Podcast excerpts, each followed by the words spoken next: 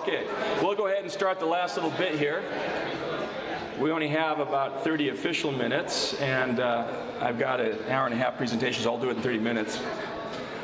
We'll cover a couple of these points that have become hot issues and uh, show you how some of my colleagues and I deal with some of the Hebrew challenges that have been brought forth. Um, I was hoping to get into some science stuff, but you know, actually, as I look in the audience, there's two or three people who uh, are here who actually do the raw scientific stuff, and uh, I would refer you to the Geoscience Research Institute and some other great people here, uh, Dr. Leonard Brand, Dr. Ariel Roth, and there's a number of others I see here who are doing a lot of work. And I think they're doing an excellent job at looking at some of the scientific issues. But I'd like to come to a couple of problems for a few minutes, and then we'll open this up for question and answer, response, and so forth. Um, one of the questions I can remember when I was at uh, PUC, a young Bible teacher up there, it was just about the time the story took place that I talked about in Sabbath school this morning. Um, one of the physics professors came to me from PUC and he said, You know, Randy, what do you do with the problem of the two creation accounts? Uh, Genesis 1 gives one creation account and Genesis 2 gives another one, and they contradict each other. And I kind of knew there were some differences in the creation accounts. You know, I was a Bible teacher, but I hadn't really studied it from the historical critical perspective yet. I wouldn't get that until I got to California State University and the University of Arizona, where my professors there were full-fledged historical critics. And, you know, bang, I got the whole thing.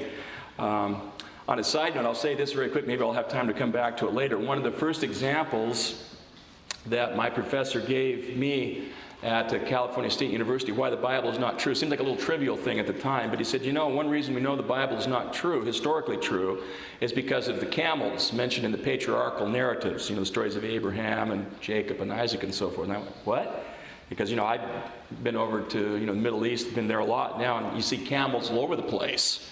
You know, it's hard to imagine the Middle East without camels. And I said, what do you mean no camels? He said, yeah, the camels they're mentioned in the patriarchal narratives, but we know from archaeology, scientific evidence, that camels were not domesticated by human beings until well after the time of Abraham, Isaac, and Jacob, and so forth.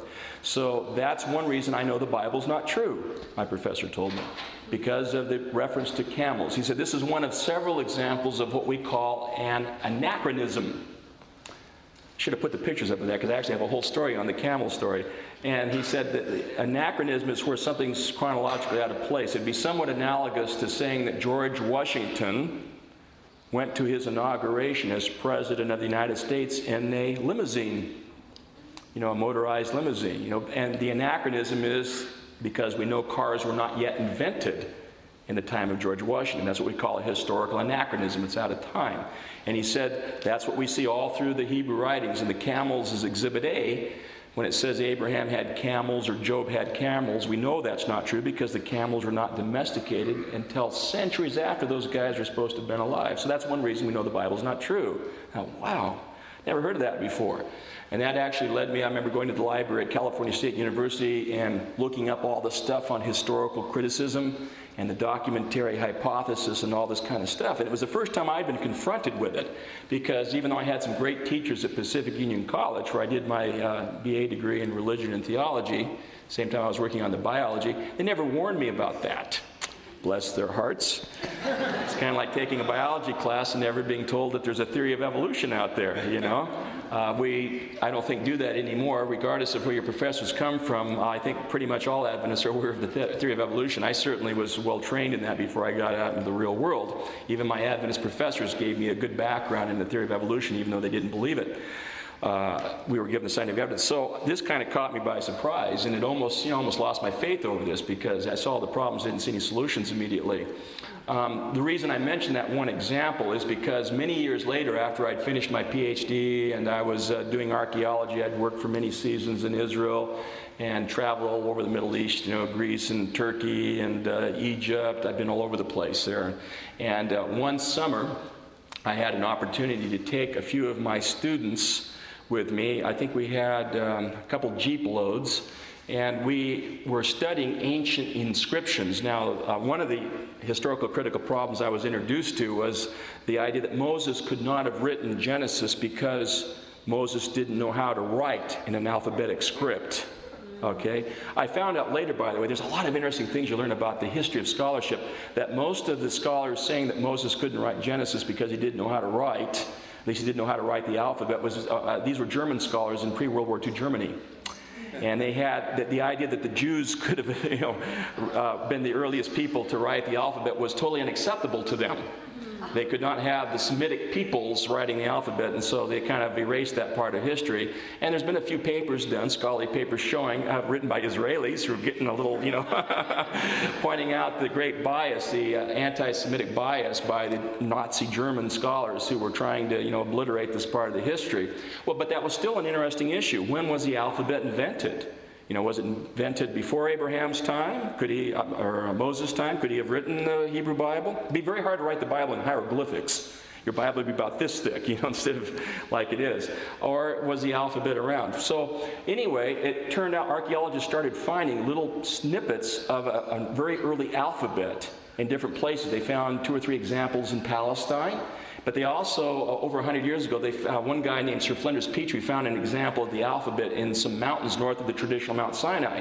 Uh, he was out there uh, looking around for some archaeological evidence of the ancient Egyptians. It turns out the Egyptians, around the time of Moses, uh, whether you believe in Moses or not. But anyway, around the time of Moses, the Egyptians, 18th dynasty Egyptians, those are the ones we often associate with the time of the Exodus, Hatshepsut, Thutmose III, Amenhotep II, if you're into the Egyptian stuff.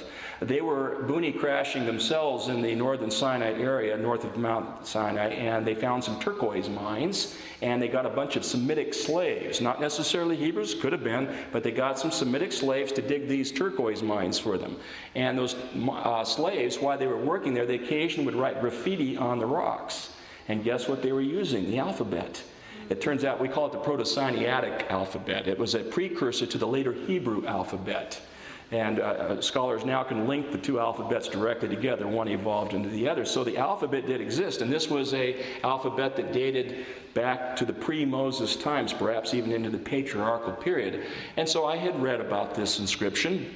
And I wanted to see it for myself. I'd seen the pictures and read the scholarly reports, but you know, to be a good, credible teacher, you got to see the stuff yourself, right? And so I figured, okay, I'm going to drive out there with one of my fellow professors and I'll bring along a few of the lucky students that get to go along and see this stuff. So we rented a couple of Jeeps and we drove out literally into the desert where places where usually only Bedou on camels ride around. We were literally four wheel driving in the sands of the Sinai. Very exciting stuff, you know. I break down once in a while and hope you don't die out there in the wilderness like the Israelites and all that. We had lots of adventures. But eventually we got to the right mountain uh, where they had seen these proto Sinaitic inscriptions. And so we stop our Jeep and we climb up the mountain pass. The desert's very interesting because you've got these sandy, vast valleys like you see in the you know uh, movies. And then you got these very rugged bare mountains in between, so it's uh, interesting topography. So we climb up on this one mountain, and sure enough, we had an old photograph 100 years before, and the archaeologist Sir Flinders Petrie had made an X on the photograph showing where the ancient alphabetic inscription was. So, you know, we saw the mountain matched up with the photograph perfectly. We climbed up to where the X was. If you've ever seen Indiana Jones, X never marks the spot. Well, that's not true. The X marked the spot perfectly. We got up there and we found the Proto Sinaitic inscriptions. There was the early copy of the alphabet. And we, of course, were quite excited and we took our own pictures of that. Since then, I should say that archaeologists working in Egypt found an alphabet even earlier by a thousand years in Egypt.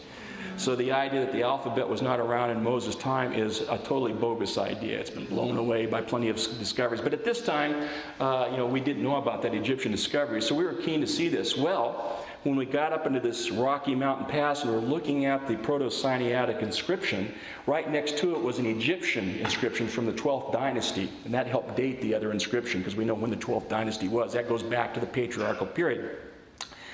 While I was looking at those two inscriptions, I noticed that on the rock face there was a lot of pictorial graffiti. We call these pictographs or, you know, petroglyphs is another name for them.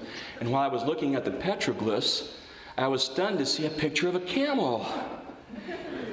And I could tell from the patina, you know, these things when you carve into the rock, uh, they go through a process, you know, oxidations like that, and they uh, become decolorized. You know, they get a funny color to them through the hundreds and even thousands of years. And uh, the patina matched perfectly these early alphabetic and Egyptian inscriptions. So that was a very old drawing of the camel. Now that was cool, but then that by itself doesn't prove anything.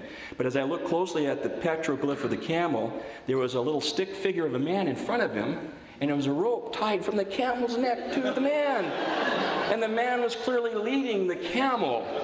Now, it turns out, have you ever tried leading a wild camel by a rope? It doesn't work that way. What happens is the man is behind the camel, being drugged, as the camel runs off into the desert. So clearly, the fact that the man was in front of the camel, leading the camel with a rope, showed that this was a depiction of a domesticated camel before the time my professor told me that the camels were domesticated. So I took pictures of that. I published a couple of articles, and I read a paper at a scholarly meeting in Jordan. And I, you know, concluded my paper. I didn't talk about the Bible particularly. I just said we now have clear evidence that camels were domesticated, uh, you know, way back in the uh, late Bronze Age or even the Middle Bronze Age, way back earlier. Some of the scholars in the audience knew immediately the implications, and I saw a couple of scowls out there weren't too happy with what I seemed to be saying. But one distinguished professor, uh, David, and it wasn't David Noel Freedman, it was David Graf, who is another archaeologist, was an inscription expert. He stood up and he said, Congratulations, Dr. Younker, you found a very significant discovery. This changes the whole understanding of the use of camels in the past, their domestication, and he's convinced that they were used in early trade routes. And that was my conclusion too, because this was found right next to these mining fields. And what probably was happening was that these ancient peoples were using the camels to carry the turquoise out of the desert back to Egypt, where they were being incorporated in the jewelry making enterprise. Uh, and it probably would have to be camels because have you ever tried loading up a little donkey with a lot of turquoise? He's got those little hoofs going through the sand. The donkey doesn't like it very much, and he doesn't go very well. In fact, for a desert transport, the best animal is indeed the camel. They got the big fat feet that can, you know, walk on the sand. So the only way that those Egyptians are getting that turquoise out was with a camel, and the pictures help prove that fact. So we have evidence for the use of early camels in the Egyptian trade industry. And so that whole idea is being revolutionized. But my point is simply this that a lot of times you'll hear our beloved professors and teachers and scholars saying this is well established scholarly consensus. Uh, until it's destroyed by the ugly fact.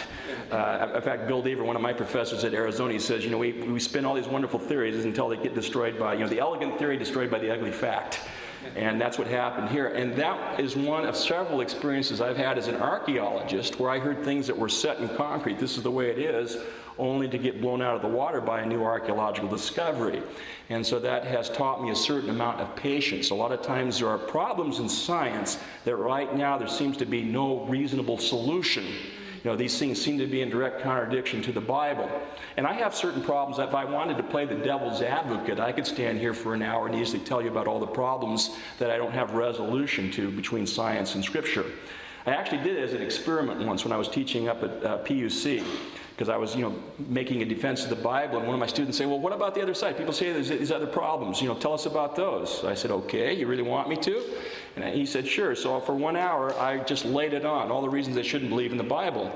That guy was almost in tears. I gave him everything I had been taught, you know, in my graduate program, and uh, he, he walked out says, You've destroyed my faith. And I said, Wait a minute, you asked me to give you the other side to play the devil's advocate, and I did, but I said, I don't believe that that's the ultimate solution to things, you know, that I think there's a way of dealing with it. I was just letting you know how it sounds in a real university when they present these problems. I had to call him on the phone and reassure him. He was shaken up completely. And so that reminded me of the important obligation we have as professors that when we do share challenging and even at times apparently contradictory evidence, we have to be very careful not to shake people up, particularly young people. They haven't had the same time, they're intelligent, there's no doubt about it, but they haven't necessarily had the time to read as much literature, to have the experiences to travel around the world, you know, to deal with other scholars in the real world, to be able to cope with all these things. So it's very easy to shake them up and uh, have them lose their faith. I have had more than one student come into my office at the seminary and say, you know, I was in this science class, the professor destroyed my faith, I don't even believe in God anymore, can you help me? You know, that really happens. And so we have to be very, very careful and have patience when we do have problems. Just not give up. There may be some answers that will come a little bit later on. Well, let me share with you a couple of little things um, that I often hear thrown around and uh, show you that given a little more time and a little deeper study, there can be solutions to things that we may not realize. I'll talk first of all about the two um, creation theory, and this is, by the way, not a complete discussion of this. There's a few elements I'm going to have to leave out due to time, but I'll at least give you some of the outer contours of the argument. Back in 1885, this chap on the left, this is the famous Julius Wellhausen. He's sort of like Charles Darwin in biology. Wellhausen is one of the major figures in undermining the Bible, one of the early historical critics, the father of the modern documentary hypothesis that says Moses did not write Genesis. Instead, it was written by some other individuals later than the time of Moses, and that these people actually contradict each other. These are contradictory creation accounts. Clearly, if Moses didn't write it and the Bible's contradicting itself, we wouldn't want to take it as inspired revelation from God. That was the basic implication, and that's what my professors were teaching me. Um, JMP authorship, the uh, JEDP, by the way, uh, they say these are the four people that really wrote the Pentateuch, Moses' books. J is for the Yahwist, a guy who liked to call God Yahweh, and he also may have come from uh, the, uh, uh, the land of Judah. Uh, e was a guy that liked to call God Elohim, and it's thought he might have come from the land of Ephraim, the tribe of Ephraim, north of Jerusalem. D stands for a chap called the Deuteronomist, who's uh, credited for writing most of the book of Deuteronomy much later than the time of Moses. And then the P is the wonderful person known as the priest. And he liked to write uh, things in a very orderly way, and he's credited with writing chapter one, where the days are uh, formulated in a very systematic fashion. God creates, and then it was day one, God creates, and it was evening, morning, day two, and so forth. So that had to be the work of the priest. And he writes somewhere between 700 and 500 BC, over 700 years or even more after the time of Moses. And this was all Wellhausen's argument. He says these are the guys that really wrote the Bible. Moses had nothing to do with it. And so there is no divine inspiration there. Well, let's look at the two contradictory creation stories just for a moment. The first creation story the close of the first creation story ends like this. Uh, at the end, I'm using the NIV Bible. It says, uh, God saw all that he made. This is towards the end of chapter 1. God saw all that he had made, and it was very good. Tov meod. And there was evening and morning, Erev Boker, the sixth day. Thus the heavens and the earth were completed in all their vast array. By the seventh day, God had finished the work he was doing had been doing. So on the seventh day, he rested from all of his work. This suggests that the first creation week was a completed creation. Everything's done, everything's wonderful.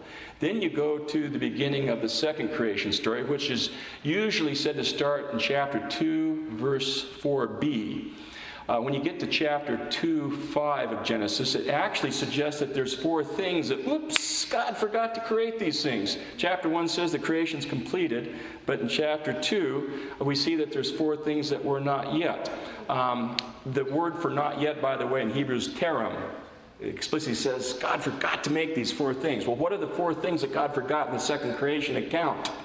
Well, it says he forgot to make a shrub of the field in uh, the NIV version. It says he forgot to make a plant of the field. It says he forgot to make a man to work the ground. Well, that's a pretty serious omission. You know, man was created in day six in uh, chapter one, but oops, God forgot him in the second creation account. Forgot to make man. And then third, he forgot to provide rain to water the earth. That's a pretty serious omission. You know, how are you going to water the plants if there's no rain?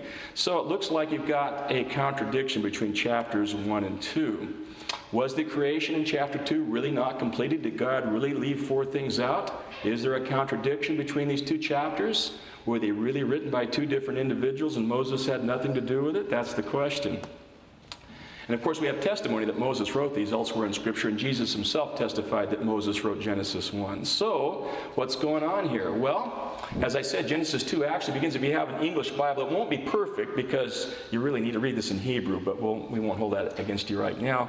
Uh, but it starts in chapter 2, verse 4b. It introduces a specific theme. There are four things that God had not yet created after He created the earth and the heaven. And it's interesting, they reverse the words earth and heaven from heaven and earth in chapter 1. Two of the four things that were not yet created are plants, shrub of the field and plant of the field. In Hebrew, and by the way, Hebrew is very, very important because a lot of times English translators are not always sure about what to translate the Hebrew word, so they kind of make things up. So, uh, I don't want to digress too much. We've got a few people that love the King James Version of the Bible, and I love the King James Version of the Bible too. But there's a few funny little things in the King James Version translated in the uh, 1600s you know, came out around uh, the beginning of the 1600s there, 1611 thereabouts. Um, a lot of the guys who were translating the King James Version of the Bible did not really understand the plants and the animals of Palestine because they lived in jolly old England. Okay, so they're reading this stuff, they're trying to make a good, faithful translation, but they sometimes came to Hebrew words of plants and animals. They had no idea what those things were. And so what they did was they looked around the botany and the, you know, the uh, animals of England and they would slip those in there. So you read, when you look at the species provided in the King James Version, you'll find that the plants all look like they came from England. Okay? One of my jobs in, uh, uh, I was given an assignment to actually work on the plants and animals of the Hebrew, not the King James Version, but at the Hebrew, and try and relate them to actual species that live in Palestine. I wrote a couple articles on that. It was kind of fun. We don't always know all the correlations, but in most cases we can actually figure out the species of plants and animals referred to in the Hebrew based on what's actually found there today. So, uh, anyway, my point is that the Hebrew matter. They actually, I think King James, they talk about the unicorn. The unicorn does not exist as an animal in real life. That's a horse with a horn coming out of the head, you know. Uh, but in England, they came across a certain Hebrew word and they didn't know how to translate it in the King James, the King James translator. So they basically borrowed an animal from British mythology and they put the unicorn in. So that's how we got the unicorn into the King James Version. And actually, it seems to be a misunderstanding of a type of ibex that does live in Palestine. So, and that's not to put down the King James Version. I'm just saying that in some of the uh, technical words in the 1600s, the British Hebrew scholars didn't know what the plants and animals were, and so they were kind of inserting things from their English understanding. So it leads to some interesting interpretations. But let's go to the shrub of the field. What was a shrub of the field? Well, the Hebrew word for shrub of the field in chapter 2 is siach hasadeh. Siach hasadeh. The plant of the field is a different set of Hebrew words. It's the esev hasadeh. Okay, we'll come back to breaking that down in just a moment. Now, doesn't this contradict? It says the shrub of the field and plants of the field have not been created yet. Well, when you look at um, Genesis 1, verses 11 and 12, which says God created plants on the third day, Aren't they created? Are the plants of chapter 1 the same as the plants of chapter 2? Didn't God forget to create them in chapter 2? Well, when you look at the Hebrew, the words are not the same Hebrew words. That's very important.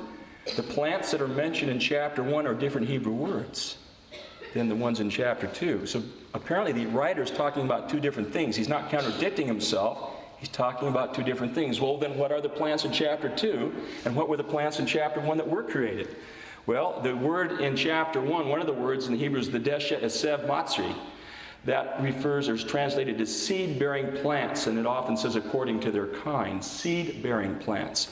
And then you have the uh, uh, Siri, the Eitz Piri, Asa Piri, the seed bearing fruit trees. So you have uh, seed bearing plants and seed bearing fruit trees created in chapter 1. But those are not the words that appear in chapter 2 in the so called second creation account. Well, then what are those plants?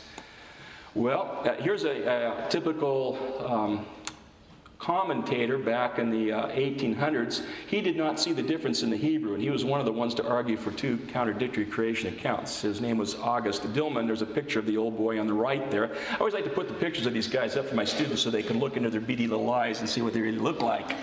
These were just human beings like you and me. A lot of times you just hear a name and you're kind of like in awe, but when you can see, yeah, they were just human beings too, they're not so intimidating.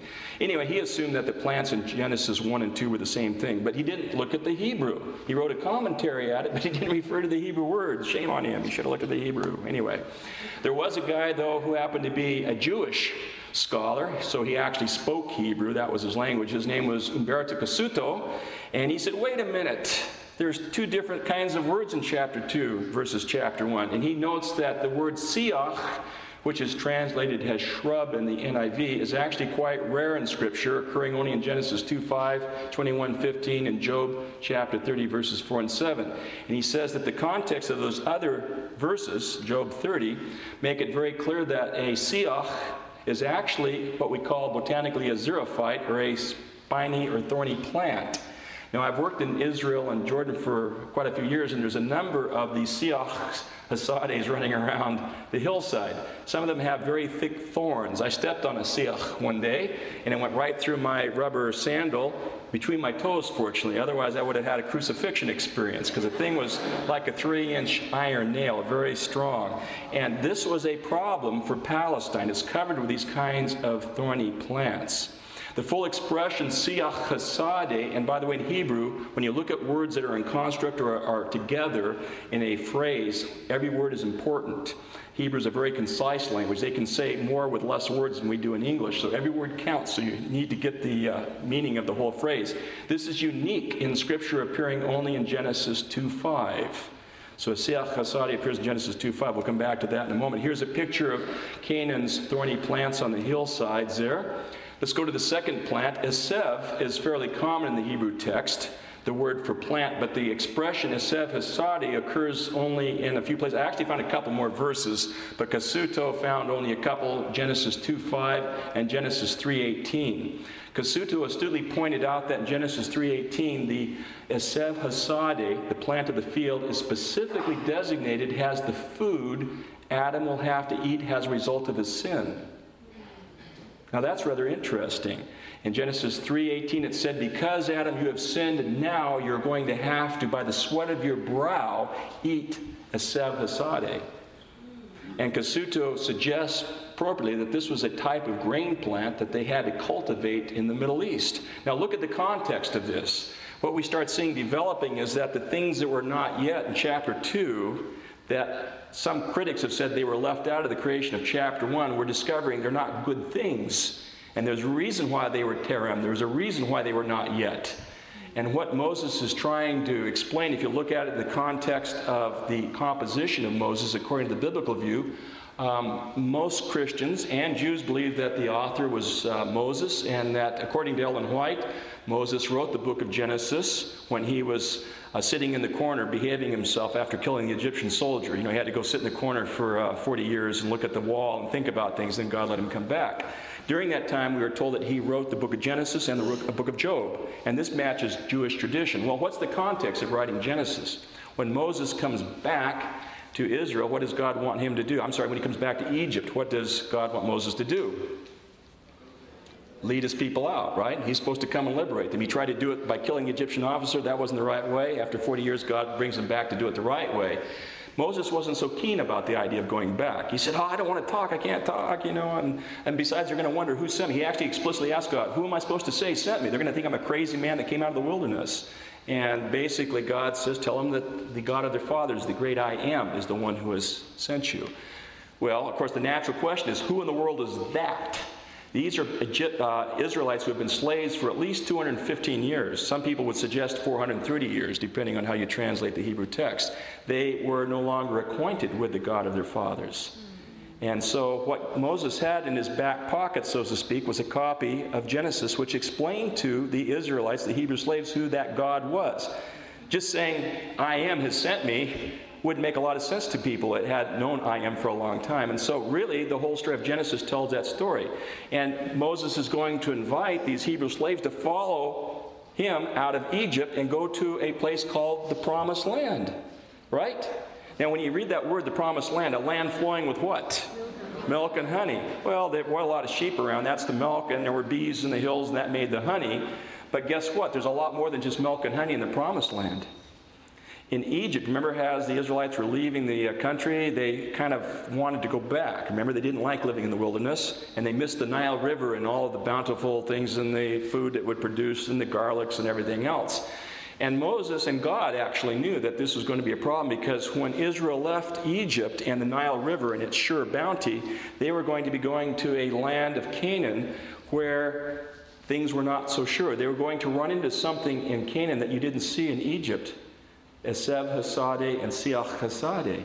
They were going to have to contend with thorns, and this is archaeologically verified. It was a very thorny land in the Iron Age when the Israelites arrived, when they started settling there. They weren't going to like that very well. Plus, there was no Nile River to water everything. They were going to have to depend on something that the Canaanites had had to do for centuries rain fed agriculture.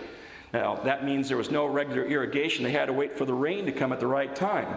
And this is where the expressions early rain and latter rain came from. If the early rain comes at the right time, you grow great crops and Israelites are going to be happy. Yeah, this is the promised land. But what if the early rain doesn't come at the right time? No crops, famine, starvation. Yuck. Okay? What if the latter rain doesn't come at the right time? No crops, starvation, yuck. Okay? This would be the reality that the Israelites would have to re encounter as they came back into the promised land. If they were faithful to God, God would protect them. But if they deviated from God, they were going to have to contend with these things that were not part of God's original creation. And that's the point of chapter 2 that the things that were not yet were things you don't want, but I want to explain to you how they got here. And so, chapter 2 turns out to be a literary bridge. The thorns and the thistles, and the need to work and cultivate grain plants, and the dependence upon rain. That's one of the four things are not yet. And then the fourth thing was a man to till the soil. It wasn't that there were no men, the Hebrew modifier is important. It was a man to till the soil because tilling the rocky, thorny soil is a very difficult thing. And this was a new thing that the Israelites are going to have to explain in the Promised Land. It's very interesting that in the Mesopotamian versions of the flood story, it says that the gods created human beings for the express pers- purpose of tilling uh, the valleys of the Euphrates River. And it says, We will make the men work for us, and they will be like cattle. We'll make them work like cattle having human beings work for their supper was not God's original plan. In the Garden of Eden, God provided the food, right? The plants. He provided the water. Remember, there was a mist in a river that provided the water. God planted the garden. They didn't have to till, and He provided everything they needed. But the Israelites now were going to this new land, and they were going to face a new reality. And God is explaining through Moses in chapter 2 that even though I am the creator of the world and I made it tov meod, when you get to the promised land, you're going to find four things that are part of your daily life that was not part of my original plan. Now, when you start realizing these extra elements in chapter 2, the idea that chapter 2 was written by a different person hundreds of years later in contradiction to chapter 1 becomes nonsense. More and more Hebrew scholars are recognizing that chapter 2 is a literary unit that bridges chapter 1 with chapter 3. Without chapter 2, chapter 3 makes no sense. And there's more and more increasing evidence. There's structural arguments and linguistic arguments as well that show that all of these were written at the same time. So we don't have a contradictory creation story. So I'm kind of skipping through some things. Maybe we can leave the PowerPoint behind you. You can look at this at your own leisure. Genesis 2 then is a literary bridge. I uh, will maybe share with you one other little thing very quickly, and then we'll close and have some time for questions. I'm going longer than I, I meant to go. The second thing I'm often hearing is didn't the Hebrews have naive ideas about the world? Didn't they really have pre scientific ideas? Weren't they so naive and silly and stupid? We don't like to say that. But didn't they believe that the heavens, the sky, was actually an upside down metal dome? You know, that was a common idea, we're told, in Babylon and so forth. And so, and the Hebrews probably, when they were in exile, they borrowed this idea of the upside down metal sky, you know, that you could climb up on a ladder and bang your head against the ceiling of the heavens, you know, and it would go boom, like that, you know, and you'd come back down. And this is, you know, this is another illustration of how the Bible gives us a rather pre scientific, naive view of the cosmos. So we started doing some research, uh, uh, myself and some colleagues, wondering did they really believe that? And we made some interesting discoveries about that whole idea as well. I've been hearing it circulating, even down here in Southern California occasionally. Uh, did the ancient Hebrews have naive ideas such as the firmament was an upside down metal bowl, ideas they borrowed from Mesopotamia? Well, towards the end of the 19th century, many scholars generally assumed that this was the case, that the Hebrews borrowed these ideas from the Babylonians and then they incorporated it into their Bible and their Genesis account. A good example of this is the same guy we talked about, Hermann Gunkel.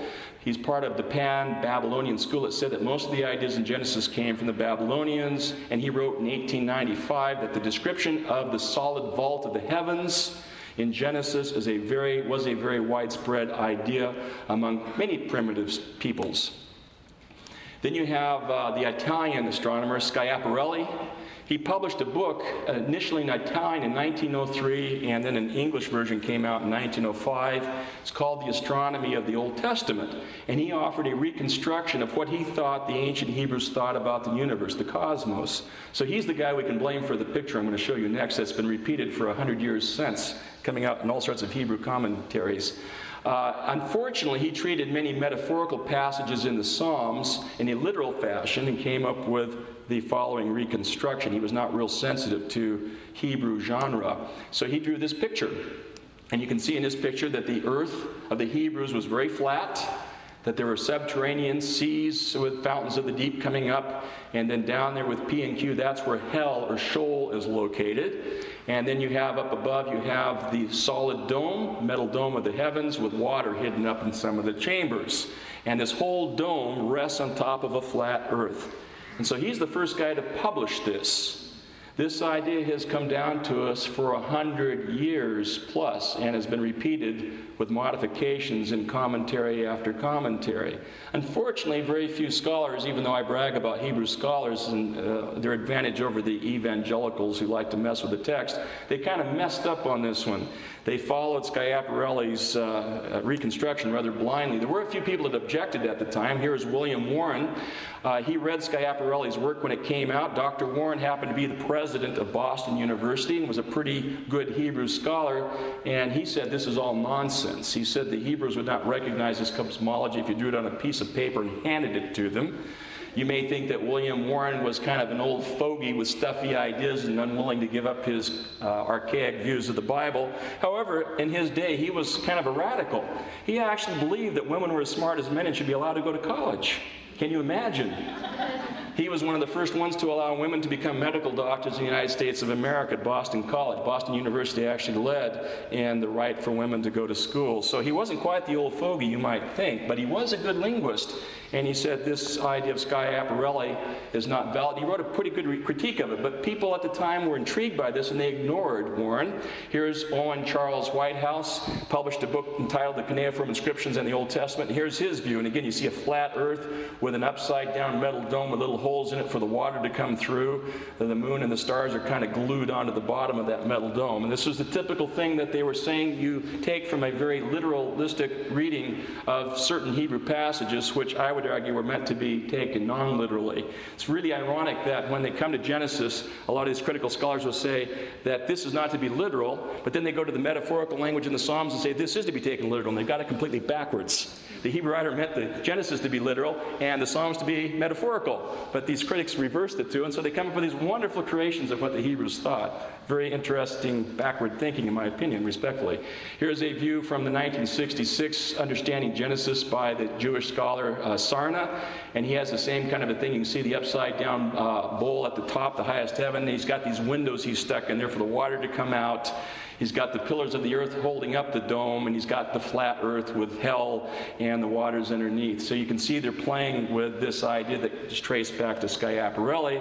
And this came from an Adventist publication just a few years ago. I won't get into the names. These guys were trying to help us understand Genesis, but they were just repeating an old idea of a flat earth with an upside down metal bowl. And this is repeated over and over and over again. Well, what about ancient Near Eastern scholars and Hebrew scholars? Well, in 1975, uh, a British scholar named Wilfrid Lambert was actually assigned the task of trying to figure out what did the ancient Mesopotamians actually think? Did they believe that the sky and the heavens were really an upside down metal bowl? He was the publisher, by the way, of the Atrahasis epic, which was a Mesopotamian uh, story of the creation and the flood. And uh, he's a very uh, renowned linguist. So he started looking at this idea. Did they really believe that the sky was a uh, metal bowl? And he came to this conclusion in his 1975 publication. He said, in conclusion, it may be well to indicate the lack of sound evidence for two ideas commonly attributed to the Babylonians and their forerunners. I'll skip the first one because it doesn't speak to the point. He says, secondly, the idea that the sky was thought to be in the shape of a dome. He goes on to say the idea of a vault of heaven is not based on any piece of evidence.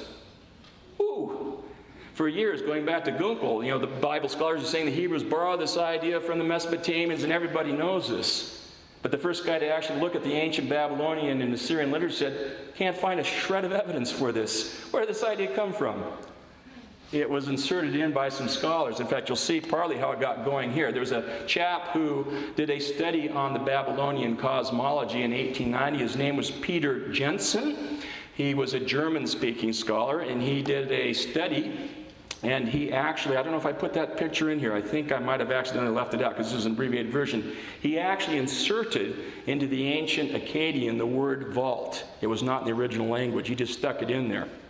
And from that one scholarly mistake, a whole group of generations of Hebrew scholars have assumed this is what the Babylonians thought but there's not a shred of evidence for it. That's not what the ancient Babylonians thought. There was a more recent dissertation uh, by a kid named Wayne Horowitz. He's not a kid anymore, but uh, he discovered that the Mesopotamians actually believed in three flat heavens and three flat earths, and there's no correlation with what the Hebrew talks about at all. The idea that the Hebrews borrowed their ideas from the Babylonians or the Assyrians just has no ground in fact.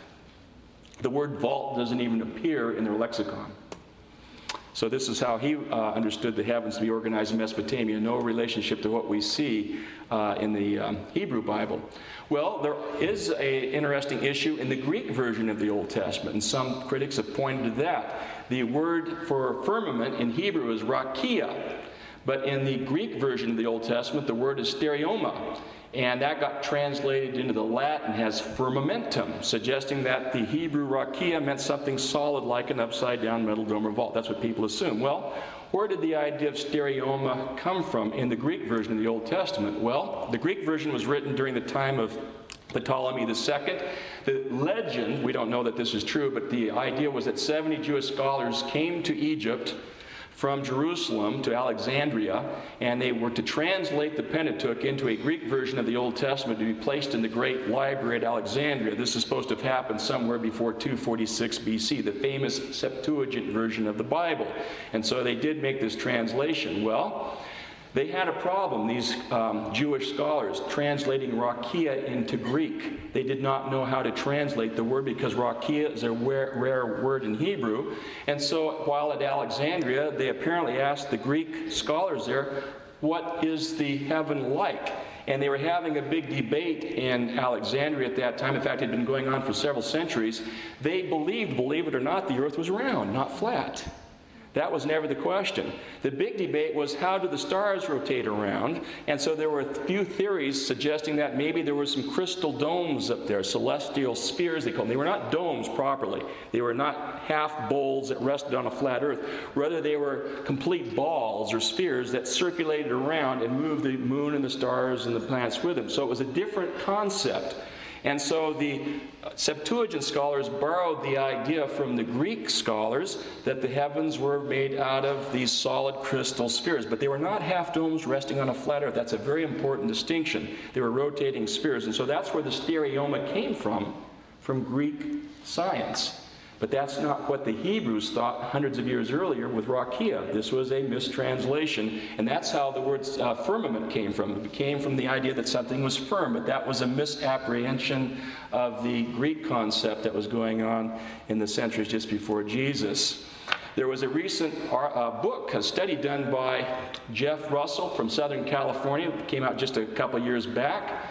And he did a lot of research to show the idea that the medieval and early Christians believed in a flat earth. This was commonly assumed by scholars that, you know, everybody throughout the Middle Ages and even earlier in the Byzantine church thought the earth was flat and there was an upside down bowl.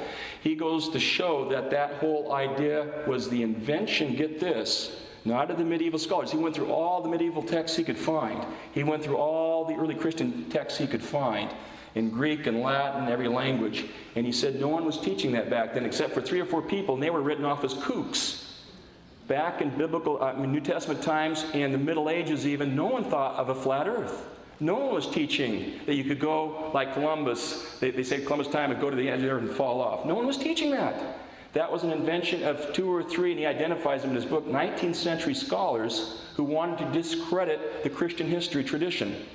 So they actually made that up, and it got into the 19th century critical literature, and everybody started saying, ah, the biblical people and the early Christians and the medieval people all thought that the world was flat. Weren't they stupid? Ha ha ha. But it was all a lie. And so he's published a book, The Myth of the Flat Earth.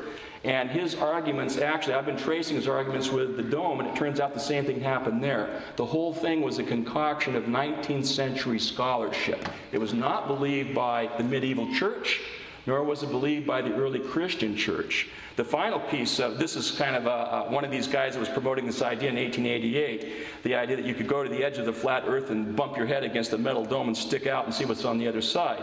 But no one really thought that. This was an invention of 19th century scholarship.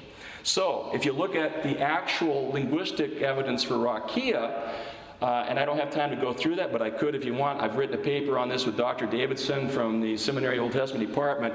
When you look at all the linguistic variations, it turns out that rakia does not refer to a metal dome at all. And we can defend that. We looked at the noun form and the verb form, and this fellow Robert Newman actually does a pretty good study, and he's published it in a book showing that this was not the idea of the ancient Hebrews. So the idea that they believed in a metal dome does not have any basis in good, sound exegetical or historical study. But I'm hearing this idea over and over again by uh, critics of the Bible who like to say that the Hebrews are naive and so forth. So these were just two studies. I could do more on the days and so forth, showing that there's a lot of funny scholarship going on that tends to undermine the Bible. But when you really look at the details closely, you'll find out that that's not what the ancient Hebrews thought that their understanding of the Bible is solid and compatible with what we believe, even as modern people. They didn't have a modern view with all of its details, but they neither did they have these naive ideas of flat earth and upside down bulls and so forth. So to try and discredit the Bible by suggesting they had bad ideas is not a scholarly viable conclusion. So we can still have confidence that the people wrote uh, were giving us uh, good, reliable information. So these are just a few examples of some studies that are going on that counteract some of the stuff that's being uh, suggested out there. I'm going to come to a conclusion. I've gone a little bit over time, so this will end some of the presentation. There are a lot of things I didn't get into. Uh, this is part of a 15 week course, so you can imagine there's an awful lot of material to discuss. But I wanted to uh, have a few minutes to allow people to ask some questions. I think there's actually some written questions. So, um, Angela, do you want to kind of take over here and uh, and if people need to go, that's okay, but they want to stick around and uh, hear some of the uh, questions, that'll be fine too. And as we're getting the questions, I want to say remember, I'm not a scientist. I mean, I am a scientist, but I'm not a paleontologist, I'm not a geologist. And I will humbly suggest there's an awful lot of things I don't know, so I'm not going to pretend to have answers for everything, but I'll give you my best impressions and understandings to the best that I can.